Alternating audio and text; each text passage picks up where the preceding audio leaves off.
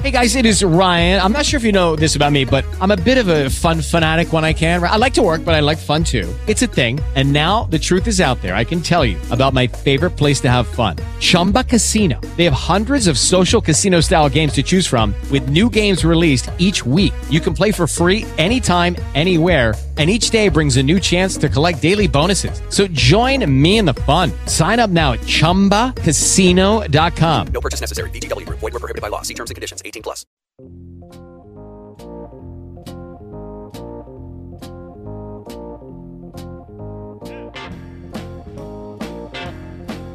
It's Friday night. We're headed into a weekend. Got a big uh, state fair broadcast special happening on Sunday, 10 a.m. Make sure you tune in for that. Looking forward to getting out there to the state fair. Uh, eh, coming into the weekend always puts me in a in a strange mood, an experimental mood, a mood to try things just a little bit different. And we're going to do that here on Closing Argument. My name is Walter Hudson, Twin Cities News Talk, AM 1130, 1035 FM, TwinCitiesNewsTalk.com, and your iHeartRadio app. Two ways to stream the program, 9 to 11 weeknights. That's when you can catch us. If that doesn't work out for you for some inconceivable reason, you can go back and listen to the podcast right there in your iHeartRadio app. Just do a search for Closing Argument and it'll all pop right up. 651 989 5855, the number to join us. Brad Omlin producing the show, taking your calls. One of the things I like to do on the program now and then is challenge the orthodoxy. And and I'm talking I'm not talking about you know external orthodoxy. I'm not talking about Democrat orthodoxy, although we certainly do that on a regular basis.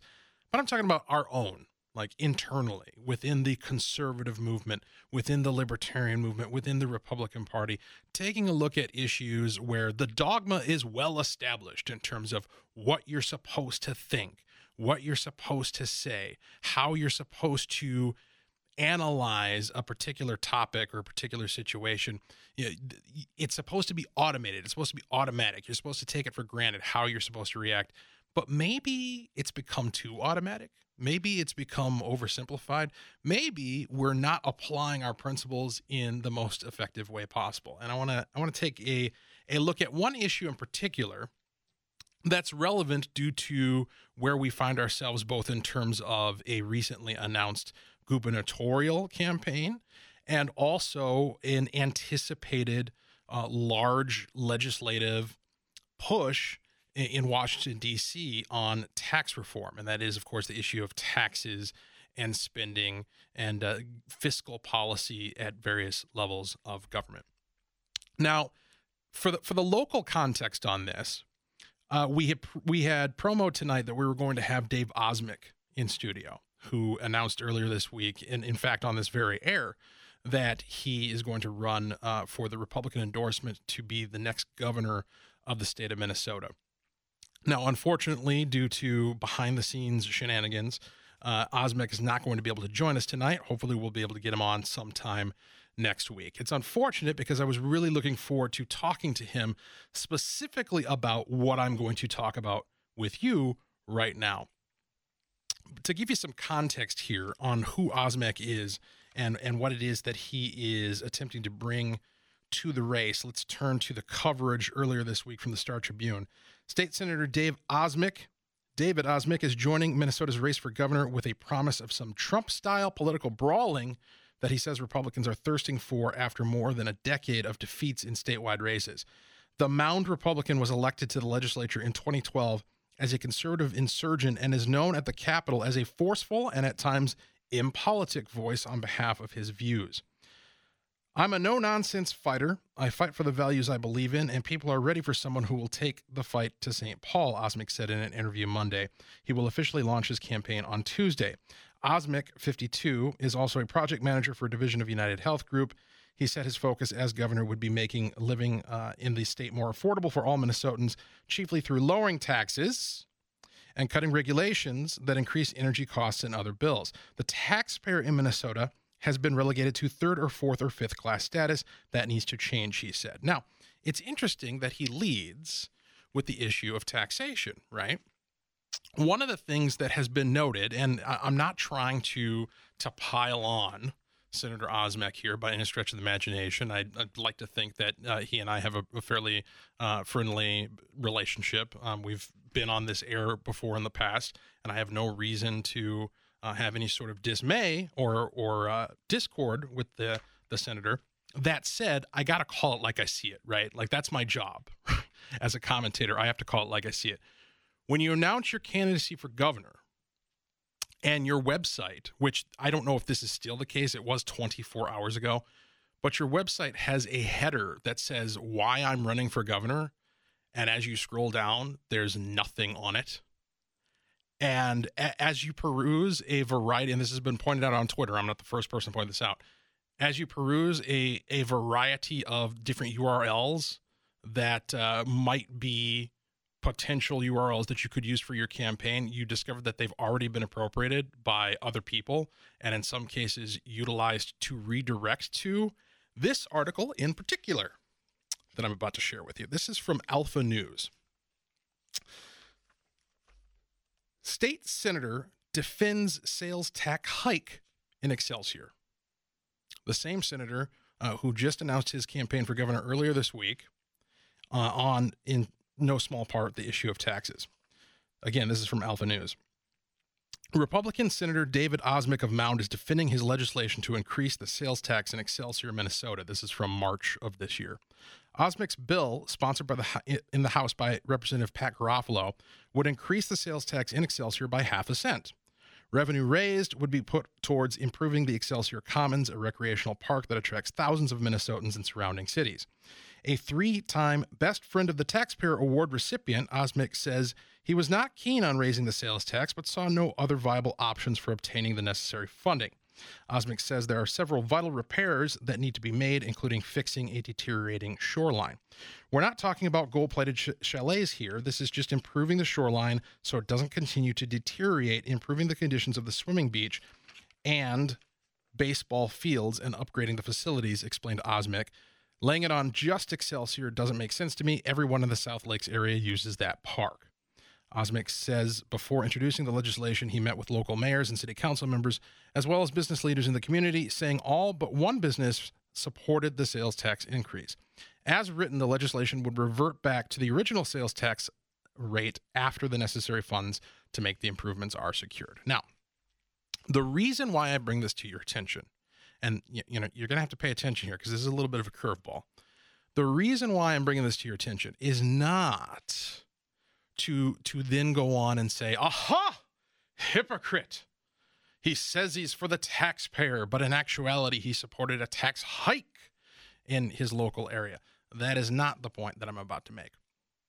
Quite the contrary. I'm going to ask you to consider the possibility that and and look we, we can get into the the weeds in terms of the details of what this legislation did. I'm not saying i personally would have voted for it or not. I think there's some some definite flaws with it. But on a on a 30000 foot conceptual level if indeed your shoreline your park is deteriorating the facilities are falling apart and it is it is expected amongst your entity of government that you are going to handle that how are you going to do it if you don't have the money? Where's the money going to come from? Now, this is this is a point that as conservatives, as Republicans, and you know, you're by the way, in case you you haven't heard before, uh, or you might have forgotten in the last 60 seconds, this is coming from a Tea Partier, right? I was with the Tea Party taxed enough already, right? 2009 from the beginning, straight through, hardcore. Nevertheless, a blind spot spot in our thinking on fiscal policy and taxes and spending is we don't actually include the possibility, the hypothetical possibility that government might actually at some point need revenue for something. And this is particularly clear at the local level. And I think part of the the reason why we have this blind spot as conservatives and as Republicans is because most of our analysis and most of our discourse and our discussion takes place at the state level and at the national level. Now, there are a couple of major differences between the way things are done at the state and national level versus the way they're done at the municipal level. One is the way taxing works, right? You know, you taxing at the the state and federal level involves primarily sales taxes and income taxes, rate taxes, taxes that are set by rate. A certain percentage of your income, a certain percentage of sale revenue goes to the state. Under that type of system, you can actually see increases in revenue without increases in rates. You know, you just have to have more production in the economy, and your the the flat dollar amount that government sees come in will go up. That's not true at the municipal level. Year after year, as cities and counties decide what their levy is going to be, they they uh, indicate a flat number, right? They just put out the number of the amount of dollars that they're going to levy. Now, the impact that that amount has upon individual households, individual businesses, individual taxpayers is going to vary depending on a wide variety of, of circumstances. But the point for the sake of our conversation here is that in order to actually increase the revenue that the city or county sees, they have to increase the levy. That's just how it works. They're not going to get the same. It is Ryan here, and I have a question for you. What do you do when you win? Like, are you a fist pumper? A woohooer, a hand clapper, a high fiver. I kind of like the high five, but if you want to hone in on those winning moves, check out Chumba Casino. At ChumbaCasino.com, choose from hundreds of social casino style games for your chance to redeem serious cash prizes. There are new game releases weekly, plus free daily bonuses. So don't wait. Start having the most fun ever at ChumbaCasino.com. No purchase necessary. VGW. Void were prohibited by law. See terms and conditions. 18 plus. Growth with the economy that you see at the state level and the uh, federal level. Now, a consequence of that is that you're in a perpetual state of finding yourself behind the eight ball when it comes to things like inflation and increases increases in the cost of living, increases in the cost of operation. You have to increase levies in order to keep what you have, not to get more, not to get your gold-plated chalets, as Osmek points out uh, in his, in his defense of the Excelsior tax hike, but in order to keep what you have, to maintain the parks as they exist, to maintain the fire department as it exists, to maintain the law enforcement coverage as it exists, the city services that you already have, you are going to have to, as a local official, increase the levy and therefore raise taxes, right? Now, this, of course, is a mortal sin in the world of conservatism and in the world of the Republican Party, as clearly indicated by this uh, strategy that was comically taken against Osmek as soon as he announced by securing some of the URLs that one might naturally uh, assume were going to direct to his campaign site and redirecting them to this article in Alpha News. But to my mind, it's a blessing in disguise because it provides us with the opportunity to ask the question What's our answer to this? As conservatives, as Republicans, what's our answer to parks deteriorating, collapsing? You know, uh, fire departments not having the equipment they need in order to do their job, law enforcement coverage not being adequate to meet the, the growing needs of a community. What's our answer to that that does not involve increasing revenue? 651 989 5855. Closing argument. My name is Walter Hudson, Twin Cities News Talk, AM 1130, 1035 FM, TwinCitiesNewsTalk.com.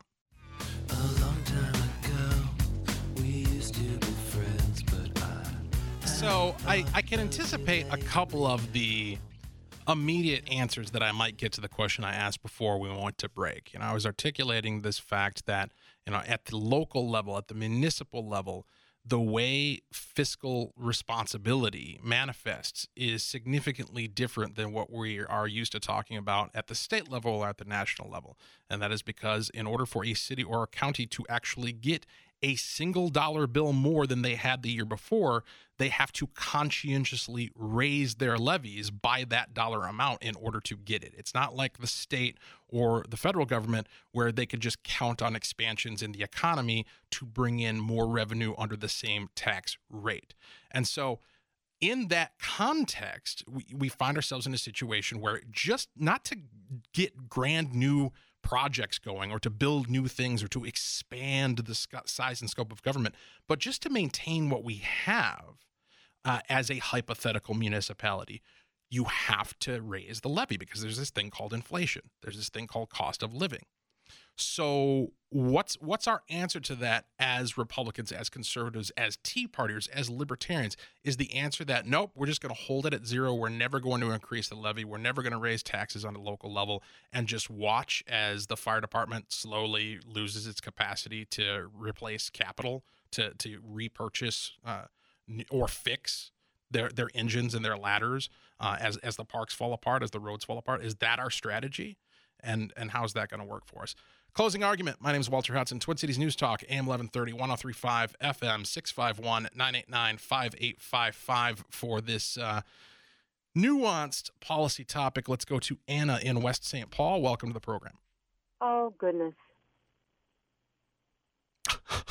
um, I was just thinking that, you know, that often taxes, once you're taxed, always taxed. So for instance, we're still paying for the Metro Right. um, Dome in downtown Minneapolis. Right. And it's like every taxpayer is continuing to pay that.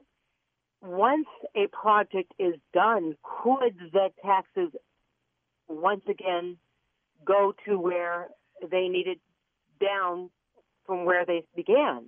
Is Yeah, they never do. I'm, I'm They never do. No.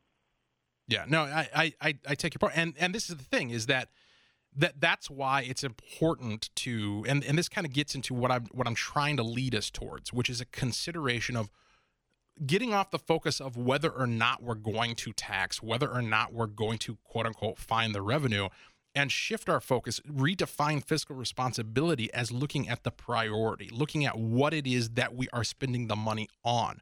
And in the case you cited, you're talking about a football stadium. That's not something we should be doing. So that that is the reason why the tax is egregious because of what it is for and what it is being spent on. Okay. All right. Appreciate the call, Yeah. Anna. Thank you very much. Yep, anytime. And you know this this is the thing that because right now I see a problem. I see a problem in, and I'm talking about intra-party Republican politics right now. And the problem is this: we have set up a a rhetorical context in terms of how candidates campaign, not for the general election, but specifically for endorsements and for primaries, where it becomes this contest of you know who has the most outstanding, and by that I mean standing apart from everybody else, proposal on how they're going to govern in a, in a way that doesn't involve taxation, doesn't involve spending, doesn't involve anything that ha- have become third rails of intra-party Republican politics. And that's all fine and good onto itself. The problem is, though, is that when it's divorced from any consideration of how you're actually going to govern, if and when you get elected, then you end up with problems. Because what happens is you, you you get these these campaigns that promise the impossible, right? They promise things that are simply are not going to happen. And then the people get elected, and it turns out they're not able to do the thing that was impossible when they promised it during their campaign. And this creates frustration, understandably, rightfully, amongst the grassroots, which leads to the next challenge that ups the ante, raises the bar in terms of the impossible thing that's going to be promised. And it's this cycle that happens over and over and over again until you get a party that's entirely dysfunctional and can't find anybody who's willing to run because the people who ha- who actually understand how things work and have the institutional knowledge don't want to go through the political hell of being called n- uncons- anti-conservative or not conservative enough because they actually want to govern and you know the the grassroots is completely uh, disincentivized or, or feels disenfranchised by the process and everybody hates everybody and you have a party that doesn't work.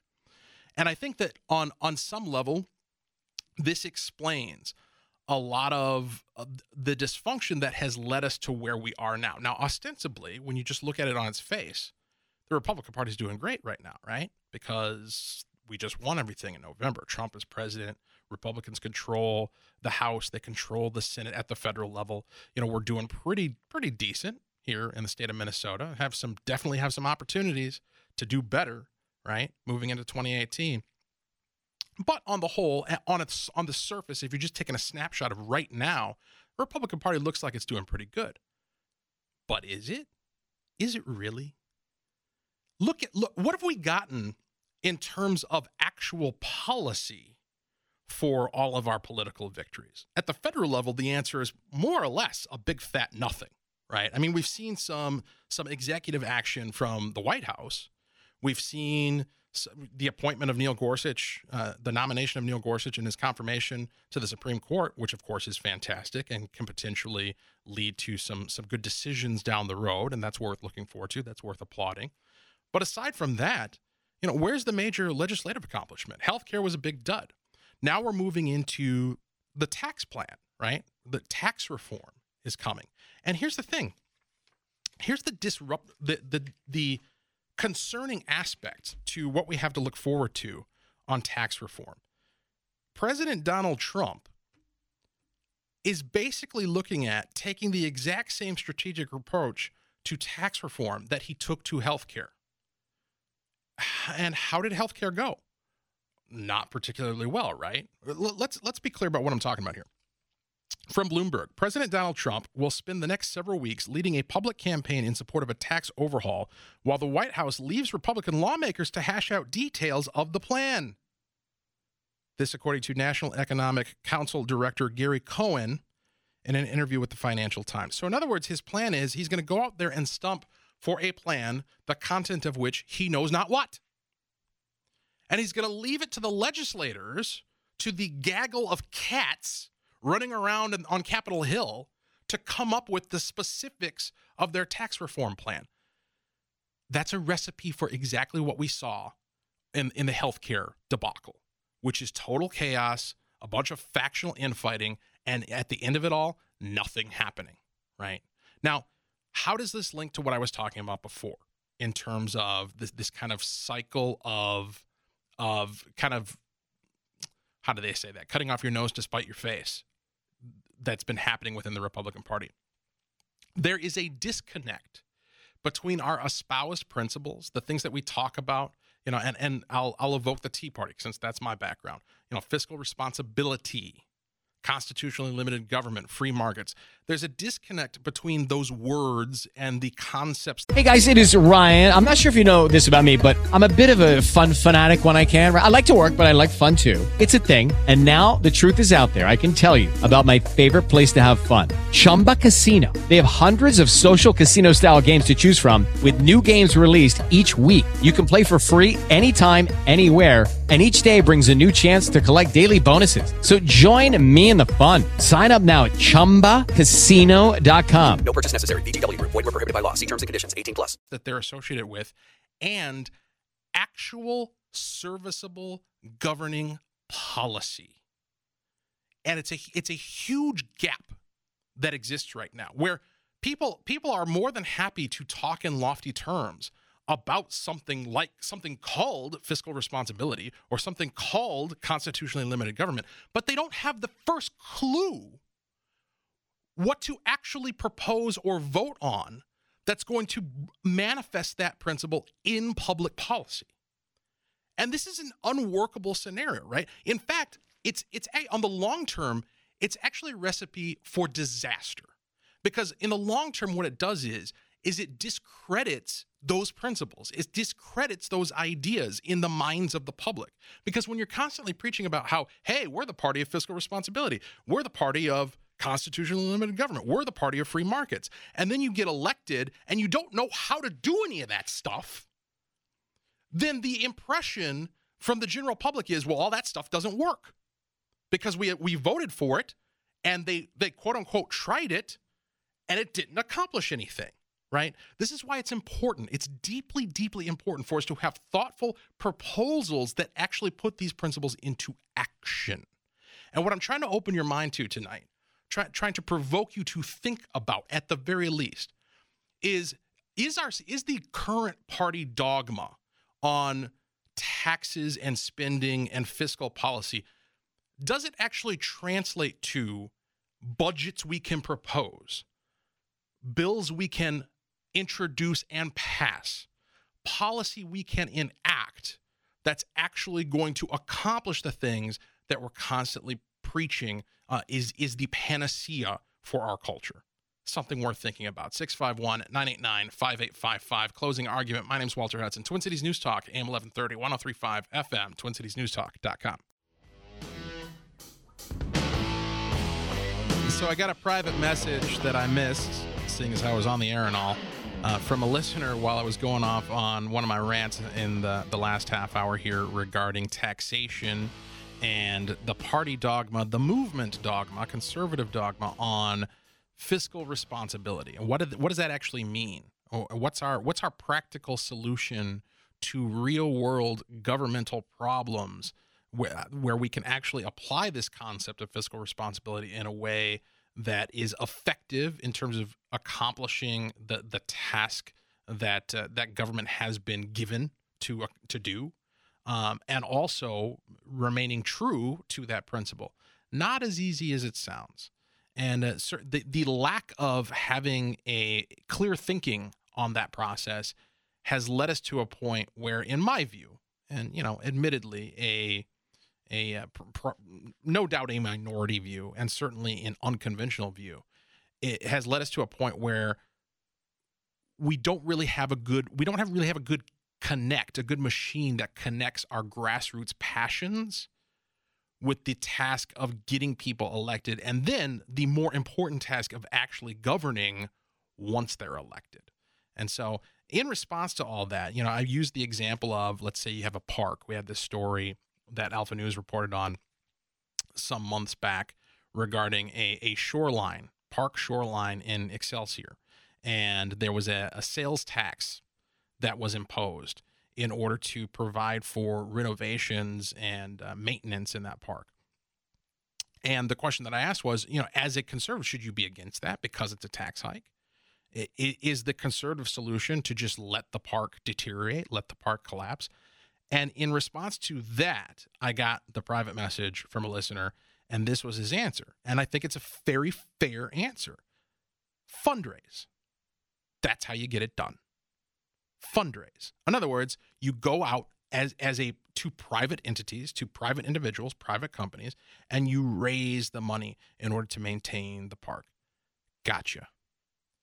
Here's the problem with that, right? Because again, the context here is coming up with a a way of interpreting these principles that one gets people elected and two is actually functional within the the the task of governing.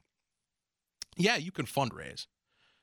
And people do, right? There's all manner of fundraising that takes place. We name parks after people, we name parks after uh, organizations and corporations and what have you. That does take place. But at some level, it, it continues to remain the responsibility of whatever government entity, usually municipalities, to maintain the parks. Basically, what you're advocating for when you when the only answer you give me is fundraise, is you're advocating for privatizing the parks. That's what you're saying. Privatize the parks. Now, look, as a libertarian, I'm with you, right? Like philosophically, I'm 100% with you privatize those parks, make them sell them to a private entity that wants to maintain them or that wants to plow them over and build a mall. Like I don't care. Just get rid of that. We shouldn't be government should not be in the park business. I'm with you on that philosophically. But here's the problem. We're talking about the context of real world politics. We're talking about the context of being able and here's the thing. You know this as well as I do. Point me to the person Point me to the candidate who has gone out and even attempted to campaign on I'm the guy who's going to close the parks. I don't, I don't think there's been a person who's even attempted to do it because it's absurd. Nobody's going to vote for that person, right? Like, no matter how conservative or libertarian you think your town is, it's got a park. It's probably got six, right? It's probably got a dozen. And the people love them and they expect them to be maintained, right? No matter how libertarian or conservative you think your town is, they got a fire department, right? and they expect those engines to run and be well maintained and serviced and be able to respond quickly. And that all costs money. And this is what I'm driving towards here is we have to have we have to rethink what we mean by fiscal responsibility. Because it can't just be we don't spend money on things. It can't just be we don't raise revenue. It has to be we we focus the both the taxation and the spending on those items that government properly ought to be engaged in operating, right? And the, the, let me give you a practical example of the closest I've seen in in my travels to a candidate who properly articulated this. And he didn't he didn't do it in the way that I've been doing for the past 40 minutes, which is this kind of, you know, high level sort of uh, conceptual explanation. He, he, he did a very simple pivot to something we can all understand. And it was Tom Emmer, back when he was running for governor in 2010, at the, was it 2010? I can't remember off the top of my head. I think it was 2010. At the height of the Tea Party movement. And his, his spiel was basically this what we're going to do uh, under my administration as Tom Ever, Emmer, governor of Minnesota, is we're going to go back to the state constitution, right? And we're going to look at what does the state constitution say that the state government is supposed to do? And based upon that, we are going to reprioritize our spending in order to focus on those things which are constitutionally required for the state of Minnesota. And we're going to cut everything else. That's how you do it. That's how you define fiscal responsibility by saying, look, why are we spending billions of dollars on things that our state government isn't even constituted to do, right? And the idea then you get into this this magical scenario where you can say, look, we have the money in order to do the things that the Constitution says the government ought to do. We just have to stop spending it on all the things that the Constitution doesn't speak to at all, right? That's a way, that's a functional, workable, and I would, I believe, potentially popular way of articulating fiscal responsibility in such a way as that it doesn't evoke the first of all the the traditional partisan divides, but also it has the virtue of, of being attainable. Like you can actually go out and do that, right? One of the things that's in our state constitution, by the way, you know, for and and again, this is within the context of looking at this from a libertarian perspective. One of the things that's in our state constitution as a requirement for the state to provide is education. Public education. Now again, as a libertarian, that runs that that rubs me the wrong way, right? Like I don't think for a variety of reasons that government ought to be involved in the education business whatsoever. In my perfect world, it wouldn't be. There would be a constitutional separation of state and education. But that's not the constitution we have, right? That's not the political reality that we're operating in. So, in a context where it is in the state constitution of Minnesota that, that we will provide public education, the question becomes how do you do it in such a way as to as to best apply your principles, as to as to provide the best product possible while still, you know, without rewriting the Constitution. I mean, I guess you could try that. And again, you know, I go back to the the hypothetical example of the guy who knocks on doors trying to win a, a city council seat on the policy of I'm going to close down the parks. I, I I would love to see the person who emerges who's going to campaign for state representative or state senate or governor of the state on the campaign of hey we're going to amend the constitution to take away public education. You know the, these philosophical arguments that we engage in and and these principles that we we banty about and you know i'm as guilty of it as anybody right? They at some point that rubber needs to meet this thing called the road and it actually has to result in workable campaigns and achievable policy that moves us in the right direction. And this is something that the left, which I've yet to evoke at all this hour, right? 45 minutes, that might be a record. This is something that the left understands very, very well. They understand the distance between their ideal, right? Socialism, communism, and where the world is right now. And they are willing to and mindful of ways in which they can incrementally inch their way from here to there. We don't seem to have that on our side. On our side, it's absolutism. On our side, amongst, and I'm, I'm specifically talking about my people right now, right? The grassroots, the activists, the people who go to BPOU meetings, the people who go to caucuses. We have this attitude of no, it's got to be 100% the right way, the principled way, today, not tomorrow. Either that or you're a RINO. And to to some extent, I get that frustration. I share that frustration. You've listened to me rant and rave about what's been happening in Washington D.C. since Donald Trump got elected, right? I, I'm I'm with you on the frustration, but after getting that out of your system, there comes a point at which you got to sit down, put pen to paper, and come up with a plan, a workable, achievable plan to actually change it. Closing argument. My name is Walter Hudson, Twin Cities News Talk, AM 1130, 1035 FM, TwinCitiesNewsTalk.com. How low on the totem pole do you have to be to get the assignment as a television news reporter to stand in the middle of the Category 4 hurricane? and give the play-by-play as the raid. The guy, the guy's standing there. His feet are planted, right? Like he's he's actively pushing against the wind. That's but it's insane that he's standing out there. But I I kind of want him to stay out there. That's kind of that's kind of how it works. That's why he's there. It's funny. It is funny, and that's why. That's why they put him out there. But I, I just know, like, this guy is like fourth string. Like, he has to be lowest man, like, most recent hire that that to draw that particular short stick. You don't see Al Roker out there, you know, facing down the wind. We're going to talk about uh, the the Hurricane Harvey and how that plays into the the political questions that that raises.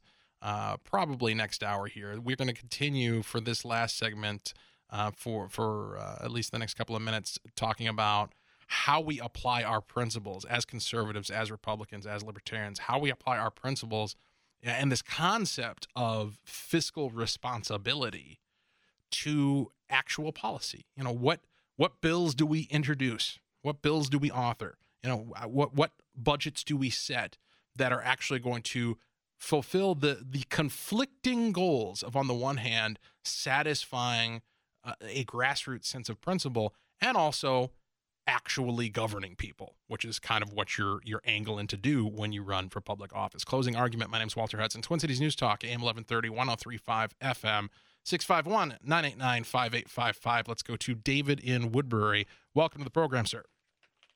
Hello. You want me to turn on my radio? That would be fantastic. I'll even uh, give you a few words here of cover so that you can go ahead and take care of that right now. Appreciate it very much.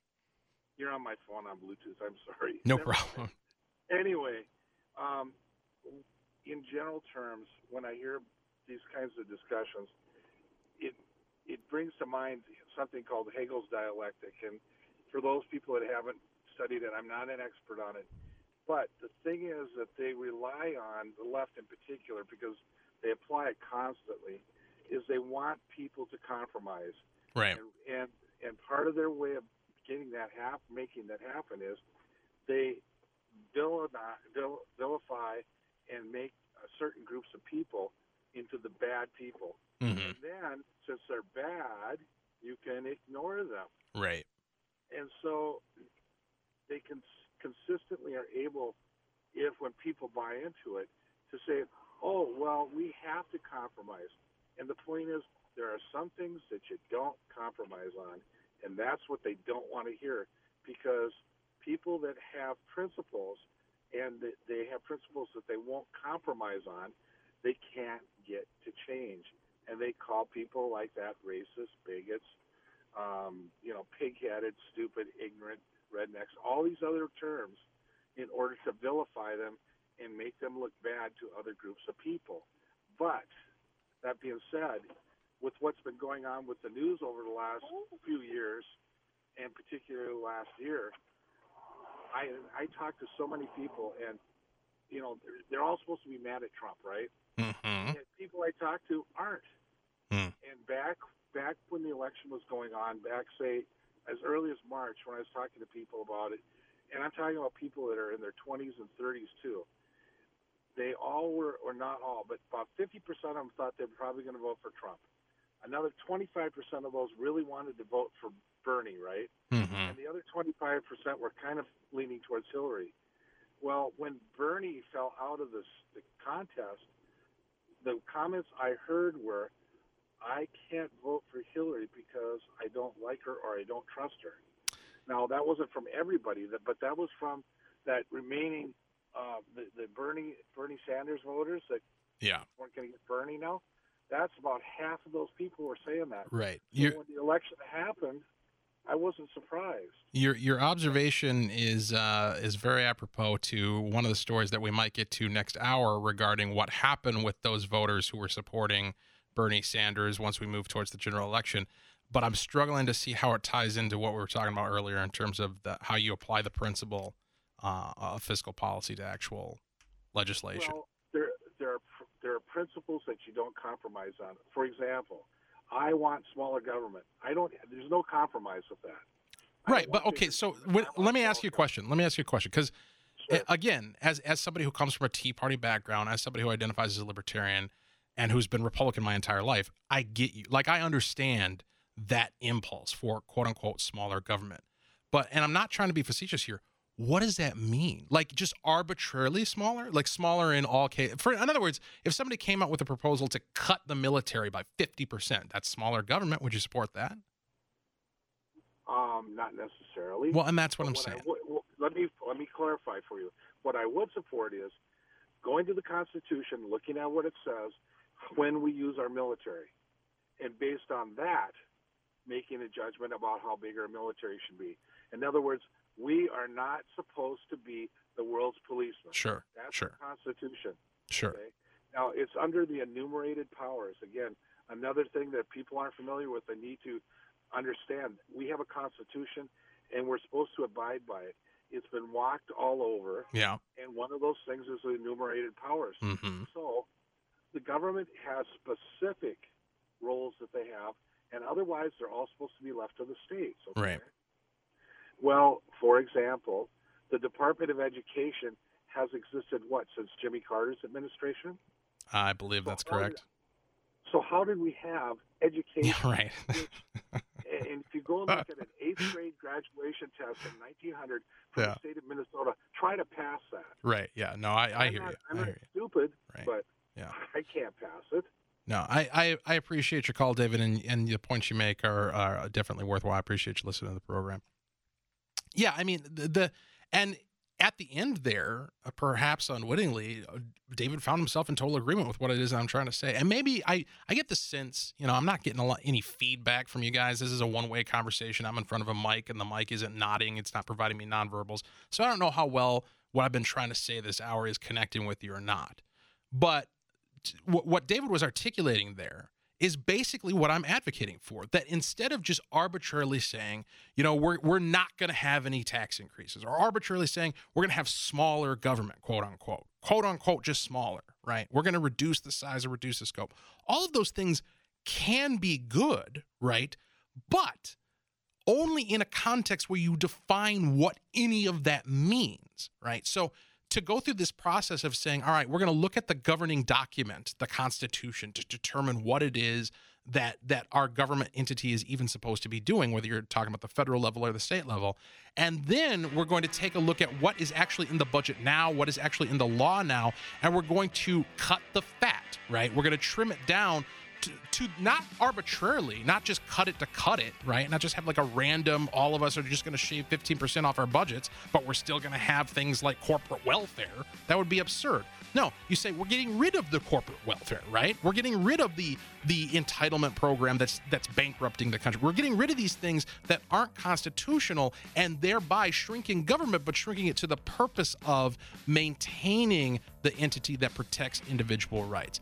That's the objective that we ought to be preaching and that we ought to be pursuing both in our campaigns and once elected to office. Closing argument. My name's Walter Hudson. Twin Cities News Talk, AM 1130, 1035 FM, twincitiesnewstalk.com. With Lucky Land slots, you can get lucky just about anywhere. Dearly beloved, we are gathered here today to. Has anyone seen the bride and groom? Sorry, sorry, we're here. We were getting lucky in the limo and we lost track of time. No, Lucky Land Casino, with cash prizes that add up quicker than a guest registry. In that case, I pronounce you lucky. Play for free at LuckyLandSlots.com. Daily bonuses are waiting. No purchase necessary. Void where prohibited by law. 18 plus. Terms and conditions apply. See website for details.